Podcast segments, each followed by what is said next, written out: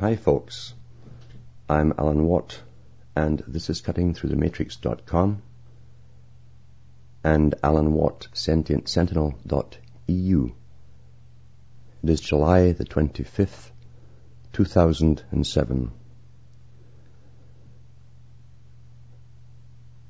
I don't think there's anyone out there truly that doesn't know the agenda, at least the immediate agenda. Everyone knows that we're under a form of martial law which is constantly reinforcing itself in our psyches by crying wolf, wolf, wolf. We're going to get terrorized at any minute by these people that are all around us and live within us and it could even be yourself and you don't know it. It's a method that's been used all down through history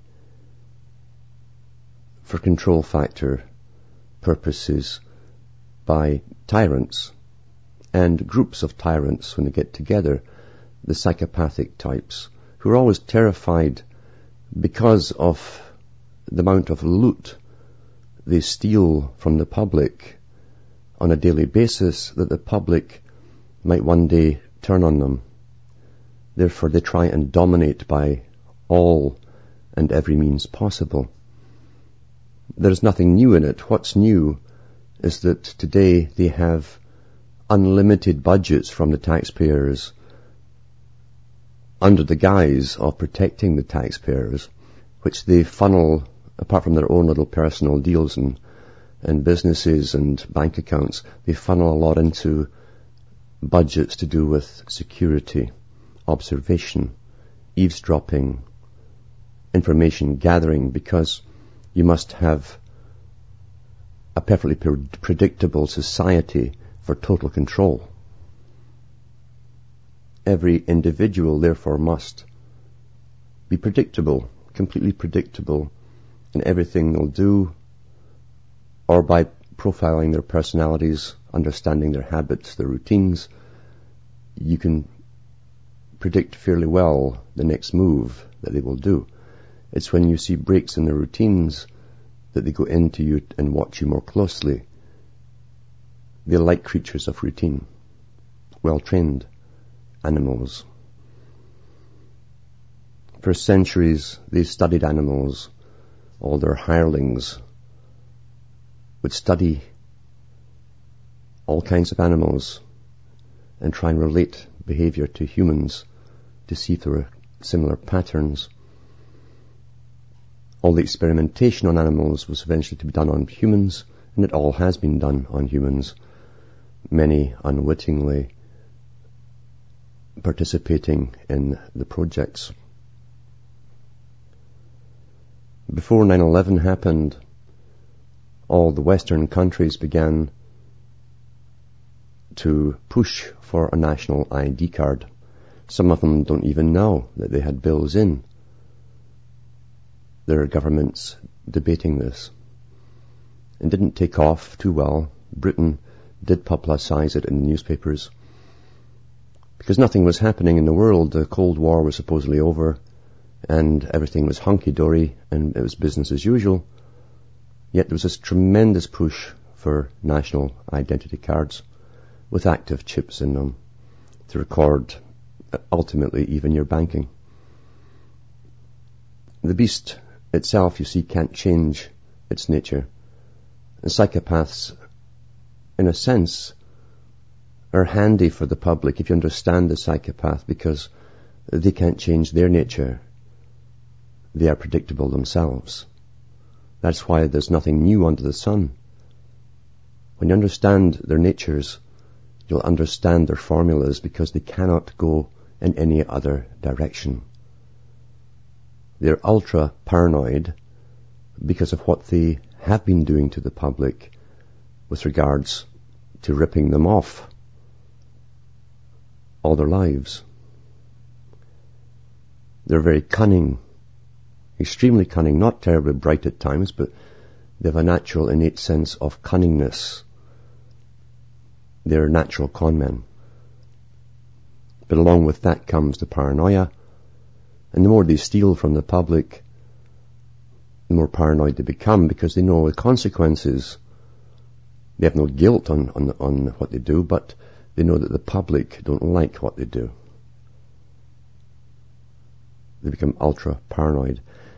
Once you have elitist ones having careers in the ivory towers of departments of government where they discuss all abstract nonsense most of the time,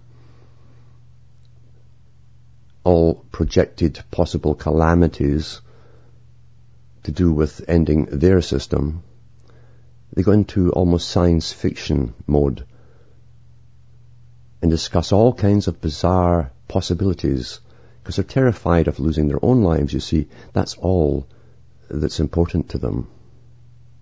Nothing else, and no one else's life. That's their nature of a psychopath.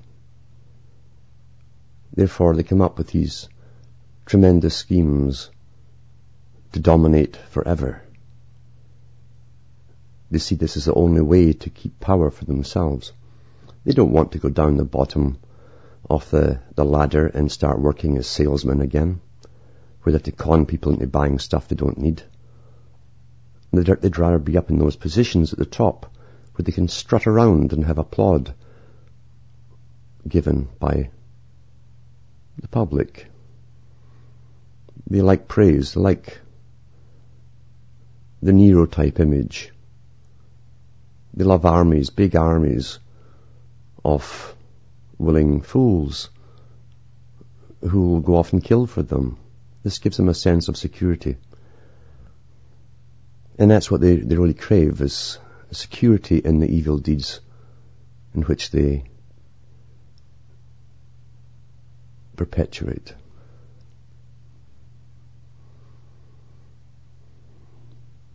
We've been living under a, a coordinated effort internationally coordinated effort of the top psychopaths for a long, long, long time.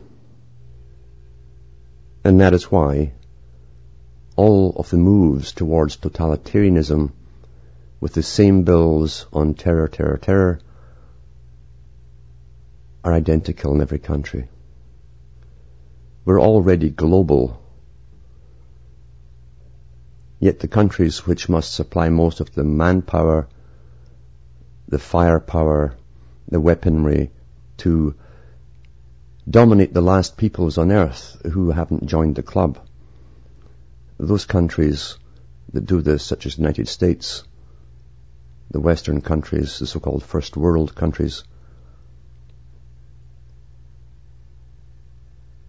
are in a sort of stage of limbo because the psychopaths at the top must keep pushing the national flag.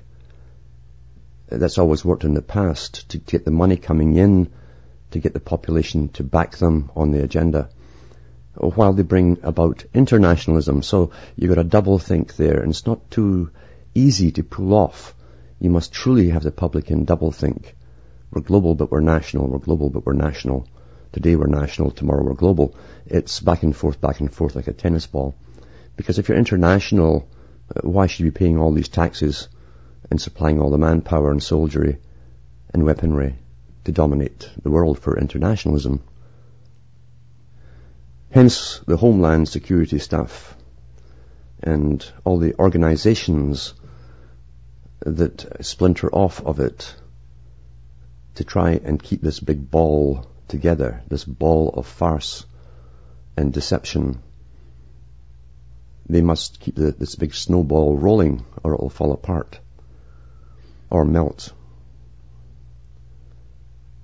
There's a myriad now of agencies set up like a super government all dealing with this terrorism and, and specialized aspects of terrorism and thought crime as well, thought crime and speak crime and all kinds of crime. Maybe you have gesture crime that might be it too. You might have a hostile gesture. So when they tell you to bend over for body cavity searches at airports and some guy with a particular penchant for filling with your rear end wants to do it, don't become hostile. Don't, don't cross your arms, whatever you do. Because it's all on camera and you're showing hostile tendencies. You don't know what they'll do next. Although if you understand the deviances, you might.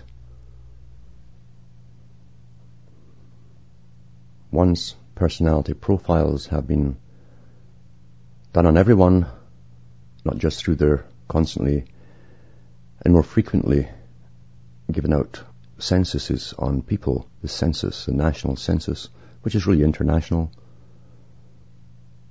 plus all the data to collect on your shopping habits, since most of you use cards and what you're purchasing, your diet, everything, or the clubs that you belong to and use the cards to subscribe. Then the big boys feel much safer, but not safe enough. They'd rather have you monitored wherever you go. Old, old dream, very old dream to have you monitored everywhere you go. In ancient times, thousands of spies used to be recruited in big empires to follow people, note all their habits, eavesdrop in their conversations. That's labor intensive, not cost efficient. The more money is put out at the top, the less they can put into their pockets or their own pet projects. So they came up a long time ago with chipping everyone as the not the ultimate, not the ultimate objective. It's only part way while they're busy working on ways to create new humans without this individual problem that they have, individualism. In the meantime, we'll chip everyone, and that's the agenda. Years ago, in one of the popular science magazines, they had an article on the spacesuits that NASA astronauts wore. They said they had a few chips in them and monitored their heart rate, all the changes in their body by the second. This was years ago. The chip has been ready for implant years ago. It takes time to get a public trained to the idea of it, the possibility. That's the real possibility thinking they talk about. Once that's accepted through fiction and science fiction and all of that, it seems like a natural progression. And you'll find the vast bulk, about the same proportion who jumped for the cashless society will go for the chip too. It'll be pretty much in the same proportion. You know, the well trained, well, the happy slaves who are doing fairly well economically, they can play themselves, they can enjoy themselves with all the games and chasing members of one gender or the other, and all the little things that they do as they run through their lives, collecting data, always learning, but never knowing.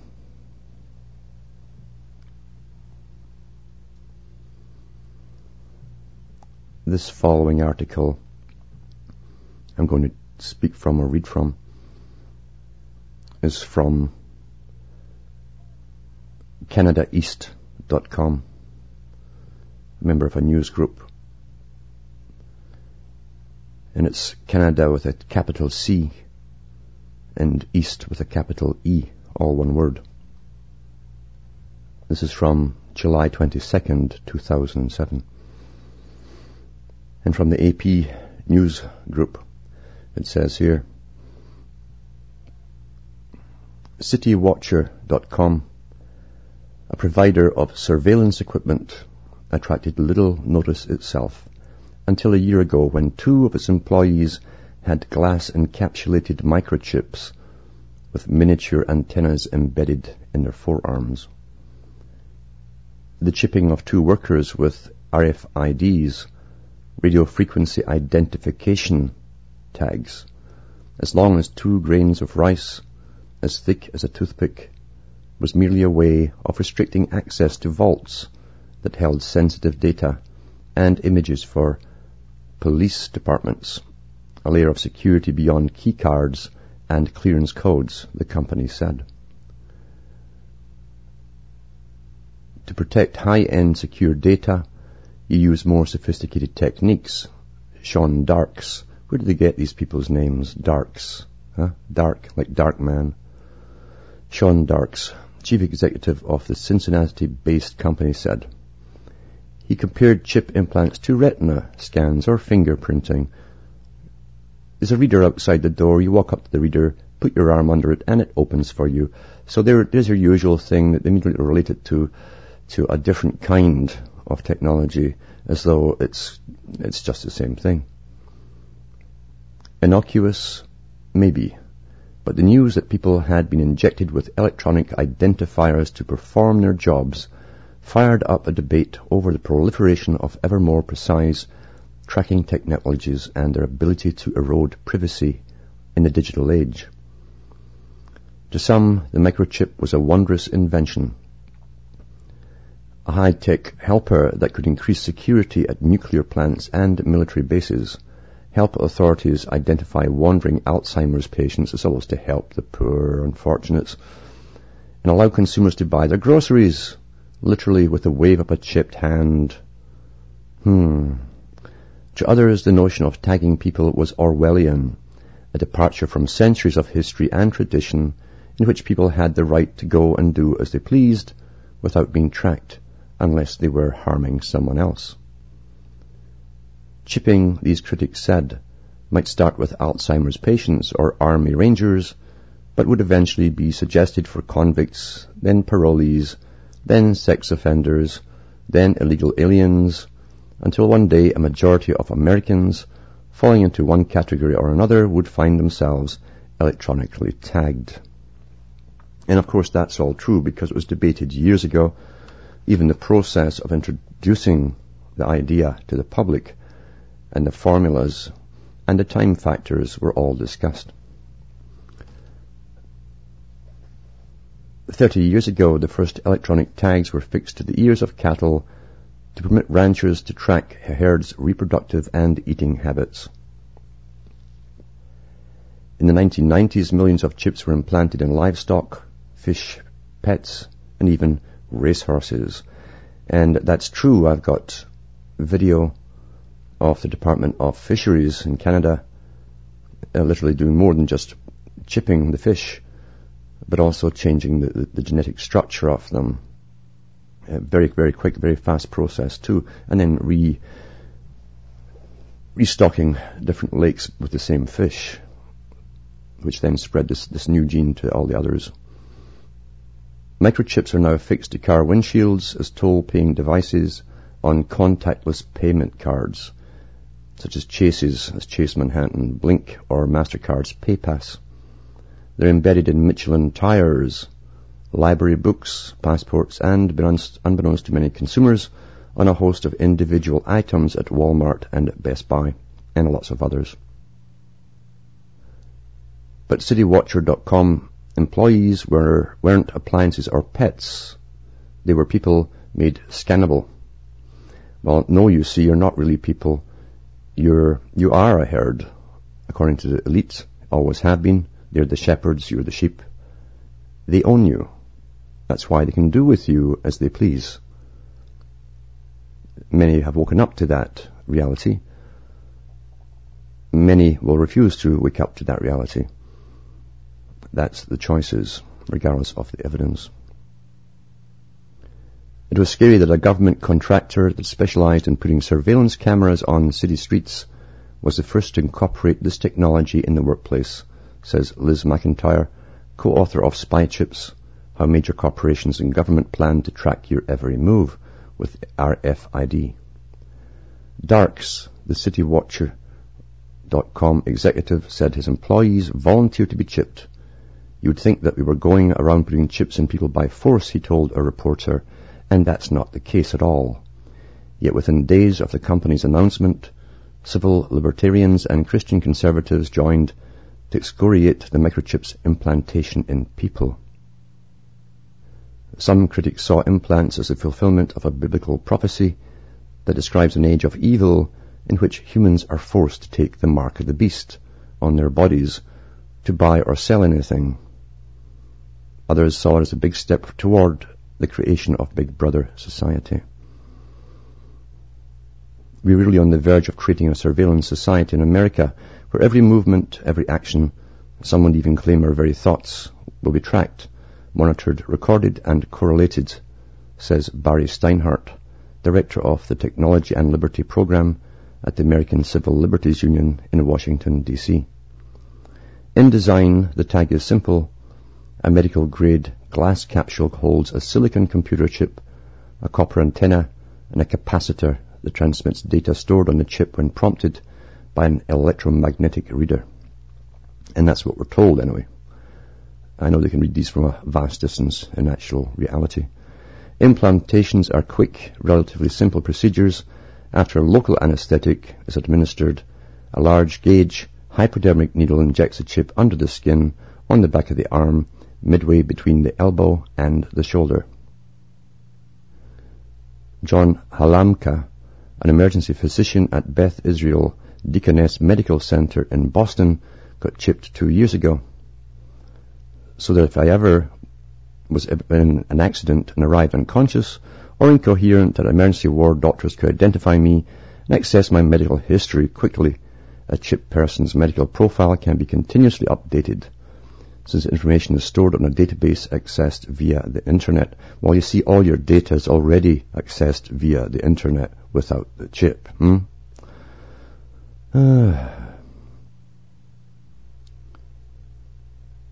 but it's also clear to Halamka that there are consequences to having an implanted identifier.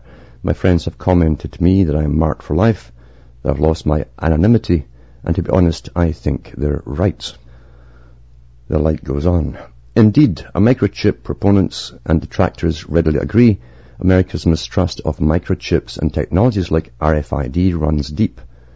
Many wonder, do the current chips have global positioning transceivers that would allow the government to pinpoint a person's exact location 24-7? And then it's got in brackets, no, the technology doesn't exist yet, because they believe what they're told. Eh? But could a TV-savvy stalker rig scanners to video cameras and fool someone, somebody each time they entered or left a house? Quite easily, though not cheaply. Currently readers cost $300 and up. What's the average lifespan of a microchip? About 10 to 15 years. That's the one they're telling you about. And I tell you, why would you believe the big boys themselves on anything? Huh? Mm, really, think about it. Because there's always a very good reason for giving you something, but there's also always a real reason. And you're the last to know. That's what you learn from history. What if you get tired of it before then? Can, can it be easily, painlessly removed? The short answer is no. And it's no because you see it's got a special coating on it and so that it will basically embed on the surface with your own tissue. It's got synthetic tissue already in it. So weave little fibers through it and become embedded. How about thieves? Could they make their own readers? Aim then at unsuspecting individuals and surreptitiously pluck people's IDs out of their arms. Yes, there's even a name for it. It's called spoofing. What they don't mention is could they cut your arm off and wave it in front of the bank machine? Hmm? There's cash in the hand for someone. The company that makes implantable microchips for humans, Verichip Corporation of Delray Beach, Florida, concedes that's a problem. Mm. Even as it markets its radio tag and its portable scanner as imperatives for high security buildings such as nuclear power plants. To grab information from radio frequency products with a scanning device is not hard to do. Scott Silverman, the company's chief executive says, however, the chip itself only contains a unique 16-digit identification number the relevant information is stored on a database. Verichip Corporation, whose parent company has been selling radio tags for animals for more than a decade, has sold 7,000 microchips worldwide, which of about 2,000 have been implanted in humans. And that's what they're telling us, and you'd believe them, wouldn't you, children? The company's present push tagging of high-risk patients, diabetics, and people with heart conditions or Alzheimer's disease. You know, those old folk that, well, they don't know what they're doing, eh? Someone's got to take care of them. In an emergency, hospital staff could wave a reader over a patient's arm, get an ID number, and then via the internet enter a company database and pull up the person's identity and medical history. To doctors, a starter kit, hmm, complete with 10 hypodermic syringes, 10 Verichips and a reader costs US $1,400. To patients, a microchip implant means a $200 out-of-pocket expense to their physician. Presently, chip implants aren't covered by insurance companies, Medicare or Medicaid. And that's another thing too, you see, the agenda, which also can, well, it includes the process of the computer to the portable computer, the pocket computer, to cell phone technology coupled to a little gizmo fitting on your ear and then to a chip in the brain has always been the agenda. It's a step-by-step cheese bait for the little test rats, which are us. We are the test rats. We are the, we are the rats, you see. As we're trained to go to, from one trap to the next, nibbling better types of cheeses, at least to tell you it's going to be better.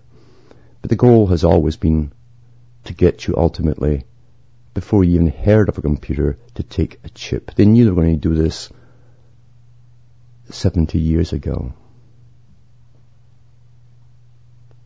And probably more.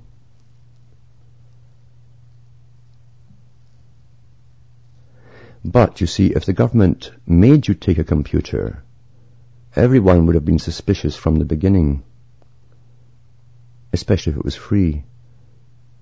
So they made sure you knew that there was nothing on it at the time but pornography. That was a big seller. Guaranteed to get people in. People who are already hooked and addicted on soap operas and movies where stars have this fantastic sexual experience in slow motion that seems to go on forever. And everyone wants that, you see, so sex sells, as they always have known.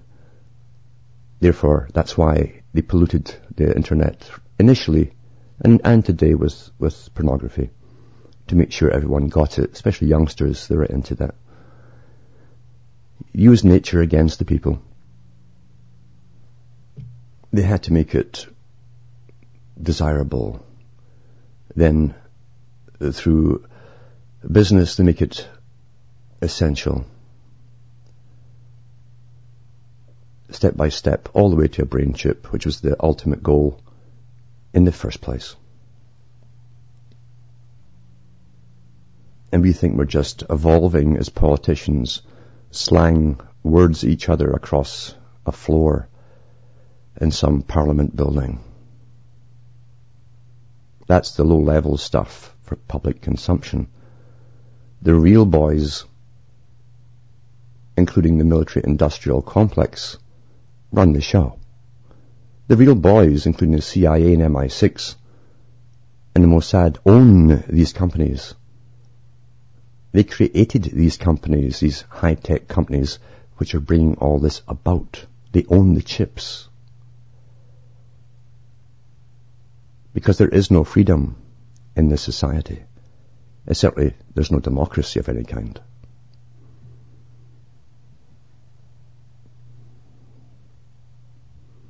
So as long as you buy something yourself, you buy and desire it and want it, it doesn't dawn on you that if it were to make you get it for free, you'd be suspicious. Very simple psychology, isn't it? And yet it's an imperative that we've all to have it. We've all to have computers. No child left behind. Everyone must have it. Why must we all have it? Hmm? It doesn't take much to think that one out.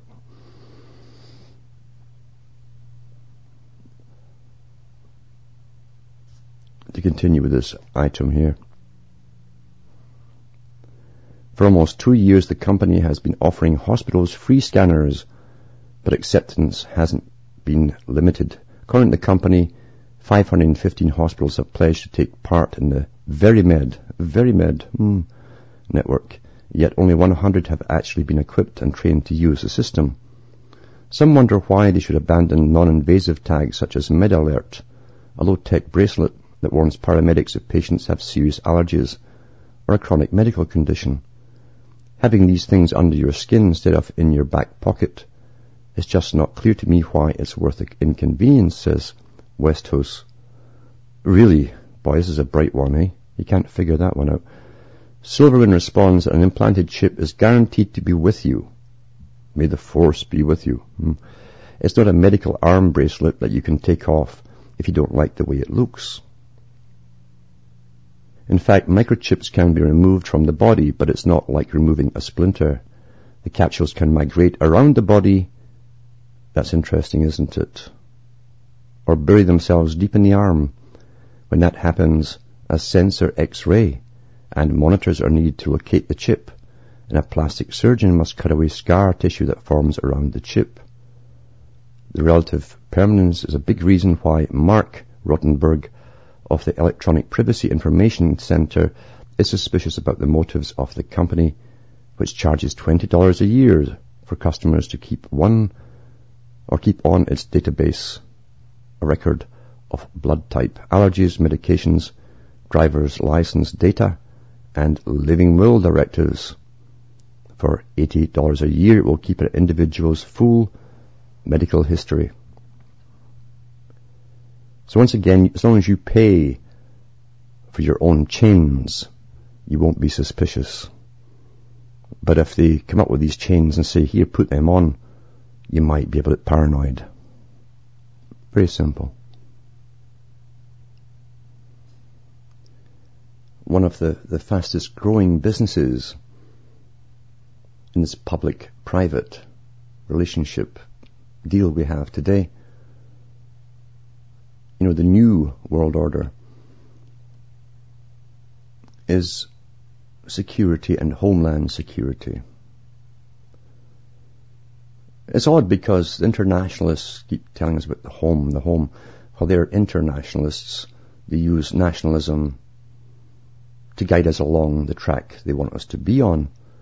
into internationalism, as long as you're paying for it, is you're paying for the engine that drives it all the manpower, the weaponry, the, the taxation for logistical purposes to bring the rest of the world under this beautiful global empire of a, a small elite. So they, they wave national emblems and use fuzzy words like home.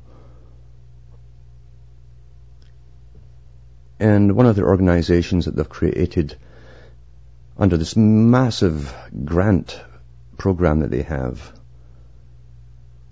one of these think tanks that sits and gets paranoid in their ivory tower and comes up with bizarre ideas and projections of the future, trying to cover every possibility, every base, anything that could go wrong. They have to, they have to imagine it before anyone else can imagine it and get paid to do it, which means you've got to have a great imagination, which goes on forever until they're in a bizarre fantasy land of surrealism the problem for the rest of the public being these characters have the power to implement their fantastic, bizarre, paranoid ideas upon us. This is only one of them, one of many, many organizations being funded to go into the land of Nod. And it's called Create. They love these terms, you see. They sit there. And they actually pay panels to come up with names for them and spend millions of dollars doing this of your money. It's the Center for Risk and Economic Analysis of Terrorism Events. It's called CREATE, Homeland Security Center. And it says here, on this particular part I'm reading here, CREATE is an interdisciplinary national research center based at the University of Southern California and funded by the Department of Homeland Security. The center is focused on risk and economic analysis of the U.S. and comprises a team of experts from across the country including partnerships with New York University and the University of Wisconsin at Madison. Then it goes on to say, our mission, see they have missions. Our mission is to create, is to improve our nation's security through the development of advanced models and tools for the evaluation of the risks, costs, and consequences of terrorism and to guide economically viable investments and homeland security. So it's all to do with money as well, you see, to sell, sell, sell ideas to big corporations, but also to, to advise presidents and people like that. We will accomplish our mission through an integrated program of research, education and outreach that is designed to inform and support decisions. Very important little statement that. Designed to inform and support designed to support decisions made by elected officials. Think about that. In other words, they come up with the fantasy that will be spieled to the people by the politicians. It's part of, uh, they're like writers almost for Hollywood, and that's why probably why they based it there too, who've got great imaginations. That's their job. But they've got to figure out ways to support political decisions made by electoral officials and governmental employees at the national, state and local levels. So it's right across the board, you see. They're the ones that come up with slogans that they, start hearing parroted to you, like weapons of mass destruction, weapons of mass destruction, things like that. We're also working with private industry both to improve the security of private enterprises and to work in partnership towards meeting the needs of public organizations. In other words, they're going to, they're going to give the propaganda to public organizations. Then the public organizations will, will, then repeat weapons of mass destruction, weapons of mass destruction, and stuff like that, you see. The center aims to become the world's leading academic program for modeling the risks and vulnerabilities of terrorism, assessing the direct and indirect consequences and gauging their economic impacts and evaluating the effectiveness of countermeasures. So they have to get all these countermeasures for imaginary scenarios and they've got to keep dreaming up imaginary scenarios. That's their job. Forever. You know, there used to be a series on television when I was wee. Wee is kind of small. And it was called MASH. It wasn't bad. There's a lot of comedy in it. It was about a hospital in Korea, the War of Korea, a U.S. hospital, army hospital. And every so often they'd have this character came in who worked for the CIA. And he, he'd always come in through a window, generally smashing through it and stuff like that. And always in a karate stance and, and, and he'd approach one of the, the doctors or the staff to, to get him to go along with some harebrained scheme that no one could fathom. They couldn't fathom the point of it all because because it all came from the think tanks at the top where they, they sit and get paranoid and, and dream up these bizarre ideas. It was, it was a really good expose of how it really is. You couldn't work for these think tanks if you were a normal person to start with, but you certainly would be a weird, weird character if you could possibly stay there. You'd be paranoid about everything. Paranoia to its extreme is real, real insanity. Do you realize insanity is being employed to, to rule us on behalf of a very psychopathic group at the top? Rather sad, isn't it, that it's come to this, but this is the pattern of humanity down through the ages. It just keeps repeating itself since only the psychopaths climb to the top in the system which is their system. And that's a little bit there about create.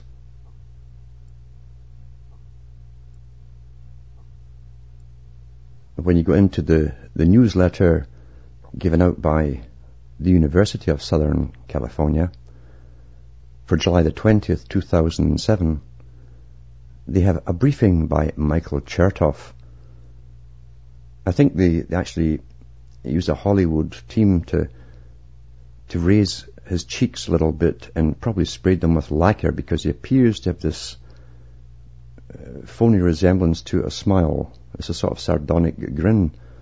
Because I don't think those eyes could ever smile because of what's really inside there. So Michael Chertoff and many others, you see, go around all of these groups that they're sponsoring and paying. Uh, actually, they're using your money to pay them.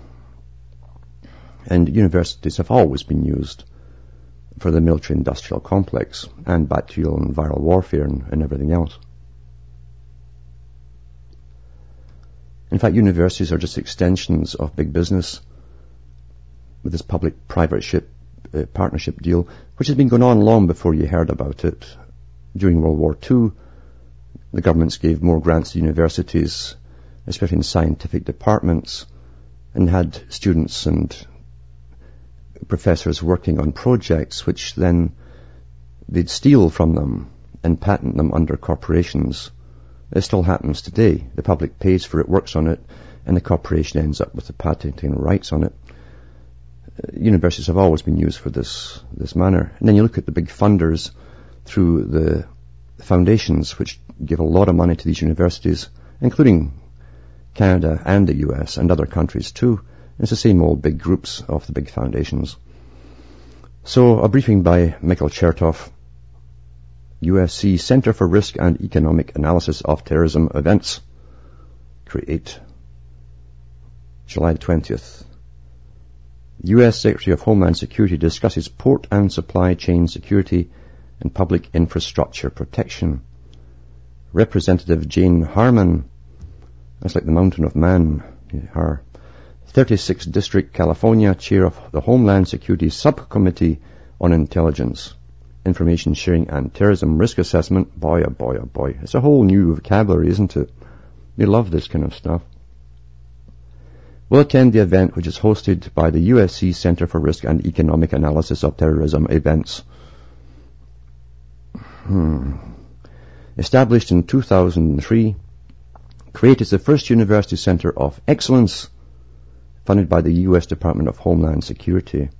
The center is focused on developing advanced models and tools for the evaluation of the risks, costs, and consequences of terrorism against the United States. If you would like to attend this free event, please, and they go on about how to do it and so on. In the event code, code create. Oh, the codes and everything. Oh, very spyish. About Michael Chertoff. On February the 15th, 2005, Judge Michael Chertoff was sworn in as the second Secretary of the Department of Homeland Security. Chertoff formerly served as U.S. Circuit Judge for the Third Circuit Court of Appeals. I call it Court of Apples. The peel is what comes off the apple. Secretary Chertoff was previously confirmed by the Senate to serve in the Bush administration as Assistant Attorney General for the Criminal Division at the Department of Justice. As Assistant Attorney General, he helped trace the September 11th terrorist attacks to the Al-Qaeda network and worked to increase information sharing within the FBI and with state and local officials. Now that's nonsense because before the dust had settled from the towers coming down, Brzezinski, of all people, was on television shouting that it was bin Laden and the Al-Qaeda on the same day, you see, long before anybody heard of Chertoff. But they must give someone an image. They must give them an image. And just like all good actors, they've got to build the image for you. Before joining the Bush administration, Chertoff was a partner in the law firm of Latham and Watkins. From 1994 to 1996, he served as special counsel for the U.S. Senate Whitewater Committee. Prior to that, Chertoff spent more than a decade as a federal prosecutor, including service, eh, as U.S. Attorney for the District of New Jersey, First Assistant U.S. Attorney for the District of New Jersey, and Assistant U.S. Attorney for the Southern District of New York. As United States Attorney, Chertoff investigated and prosecuted several significant cases of political corruption, organized crime, and corporate fraud. It doesn't say what happened about them, or who got off, or who, who put away. It would depend on your degree and the, the degree of corruption. Chertoff graduated magna cum laude from Harvard College in 1975 and magna cum laude from Harvard School, Law School in 78. From 79 to 80, he served as a clerk to Supreme Court Justice William Brennan Jr. So there you are, as they go round and do their rounds around the universities and shout, the wolf, wolf is coming, wolf's at the door, wolf's everywhere, wolf, wolf, wolf, and they're going to hit us any time with a whole bunch of nasty things. And we must all get to our knees and pray to these new saviors on how to survive these particular creatures. It's not their agenda, remember. They're really front men for the public's consumption. The real boys are much higher and don't bother dirtying their faces in the newspapers. The real boys don't take the heat. But this is an old, old agenda. Very, very old agenda. And as I say, there's nothing new under the sun. The only difference this time is they're using a higher technology which has been kept hidden for the public for a long time because they were testing these very implants, these obsolete ones they're talking about here. They were testing them back in the 60s on military personnel across the world. They'd insert them during minor operations for something else and then track these poor guys who often ended up in mental hospitals. Because the agenda, as I say, and every part of the agenda is actually very old. By the time we hear of any of it coming into public domain property, then it's, all, it's really old stuff. Always presented as new. Meanwhile, they're way ahead of that. They have much smaller chips They've got chips which are powered by your own body's heat. They have chips which can take the tiny electrical signals from your nervous system that it gets embedded into and power itself. They have chips which act as two-way communications devices which can receive and transmit messages to and from the brain.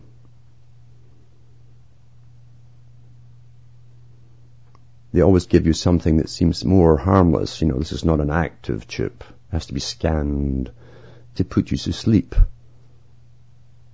But you, but you see, the history of mankind is the people are always the last to know the truth. And they always will be because the world is run by deception. And it always has been. In a monetary, commercialized system a system which creates the terror of poverty because it destroyed the tribal system where there was no fear of poverty because everyone had what they needed. Destroyed that and replaced it with work for these coins or starve. And then they wanted to chip away at those coins in taxation to keep themselves at the top in a state of luxury above you. Therefore, they had no worries and problems to scheme and plan and enjoy themselves, while all the little people at the bottom scrub around try to collect the coin and pay out the coin and survive. It's not a humane system. So why on earth do we expect some miracle from humanity itself? Won't happen the bulk of the populace go along with any agenda in all ages. Today, I have no doubts that we have a superfluous population of psychopathic types at the top and all through society to the bottom. The only difference with the ones at the bottom is they don't have the power. They're not born into influential families. Therefore, they worship those at the top. They like to be like, they understand them being psychopaths. They understand the lust for power and cunningness and how they laugh at their victims and they end up working for them.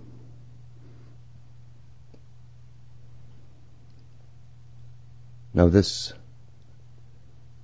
nasty world into which we're born, which runs on money, will continue to do so in whatever shape or form it becomes, where its credits dished out by governments, as was projected back in the 1920s by some of the big boys, or whatever, it doesn't matter, or blips on a screen.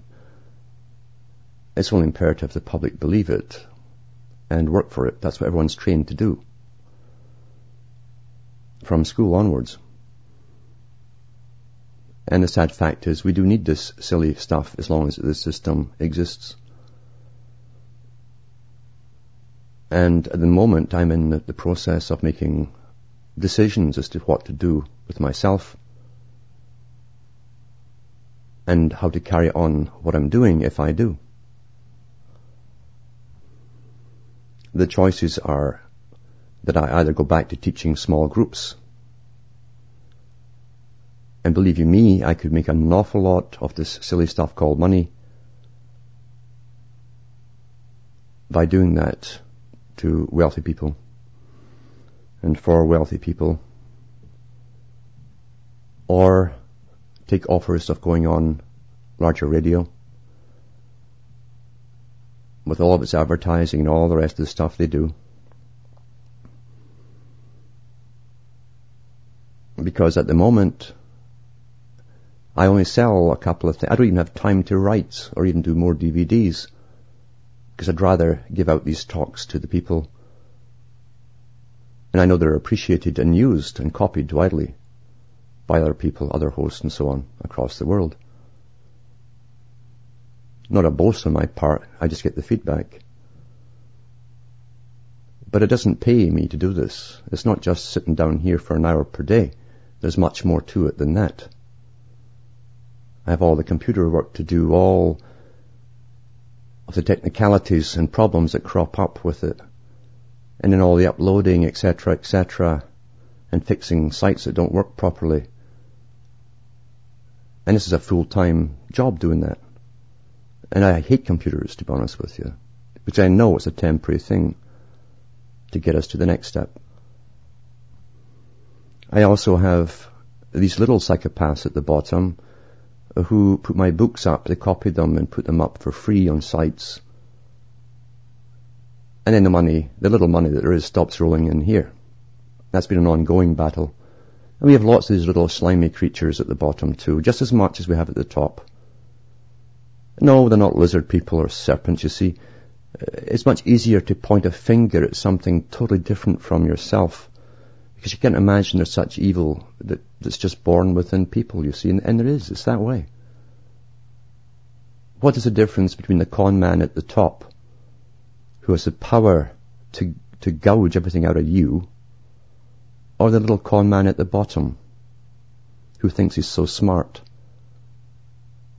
and wants the approval and applause of others for being so smart at ripping other people off? So I'd appreciate it for those who, and I get letters like this all the time. They tell me where they've got my books from.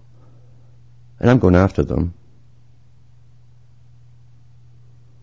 Because that's taking bread away from my dinner plate, you see.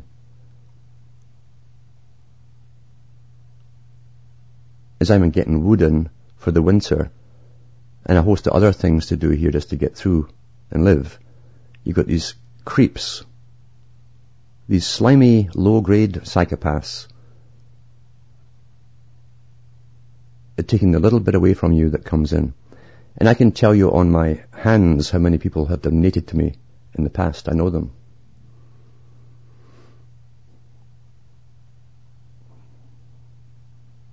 Meanwhile, I also get letters from other characters saying, oh, why are you going on RBN? Why are you going on Genesis Radio? Our group is not sure about this. Our group is, I don't care about your groups. Borg. I talk to individuals and I say my piece as an individual. Your groups are no different than all the other mayhem on this planet. Or the create groups, or homeland security groups, or anything else. You're the easiest to manipulate by the big boys who put your leaders in. And you follow the Pied Piper. My message is to start thinking for yourself. And those who were complaining about me going on the bigger shows, since when did you help me out of anything? Huh? Children. Perpetual children. You have no idea what this has cost me. In many ways, including health. No idea at all. And I'll tell you another thing, none of you would have done it. Or could do it. So stop whimpering. For those who appreciate what I'm doing and understand what I'm doing, uh, please be on the lookout for these little toads who are giving out my stuff for free because I only sell two or three things. I'm not sitting here selling item after item under the pretense of informing you like they do on the big shows. Their job mainly is to sell. Whatever. And everything.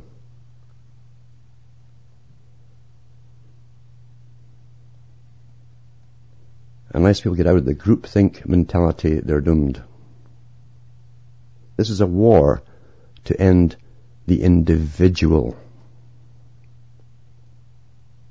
It's only the individual down through the ages that's stopped or waylaid or diverted anything. Groups are loved by the elite at the top. It's much easier to control a million people in a group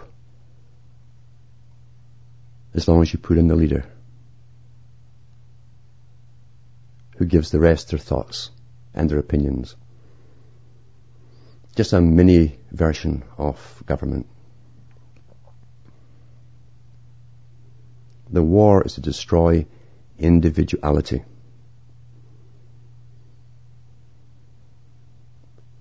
I've had people in the past say, oh, how do we save the people? The people, you must understand, are choosing, even if they don't understand all of the nitty gritty details of what's been happening. They're choosing all through their lives as to where they want to be, what they accept, what they don't mind, and what they don't mind that's happening to other people. They're choosing.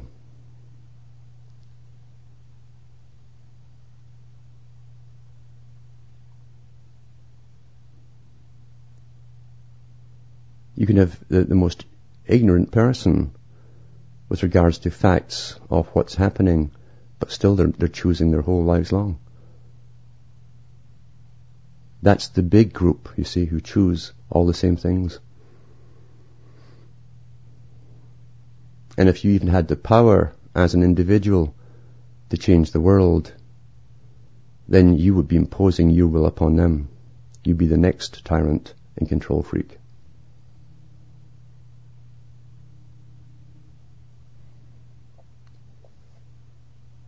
Well, that's it for me for tonight. From Hamish and myself, it's good night to me. Your God or your gods go with you.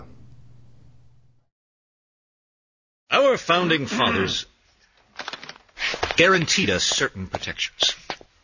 The freedom of speech, freedom of religion, the freedom to own and play stringed instruments of all kinds, those founding fathers didn't place restrictions on these freedoms. They didn't say the right to play guitar shall not be violated except when used to play Green Day's Time of Your Life over and over again in the common area of your dorm. No! Where will these restrictions end? A background check when you want to take up the banjo? A five-day waiting period to buy a Telecaster? An all-out ban on the Flying V? Or, dare I say, whammy bar? Ladies and gentlemen of the jury, it is up to you to defend our right to keep and bear guitars.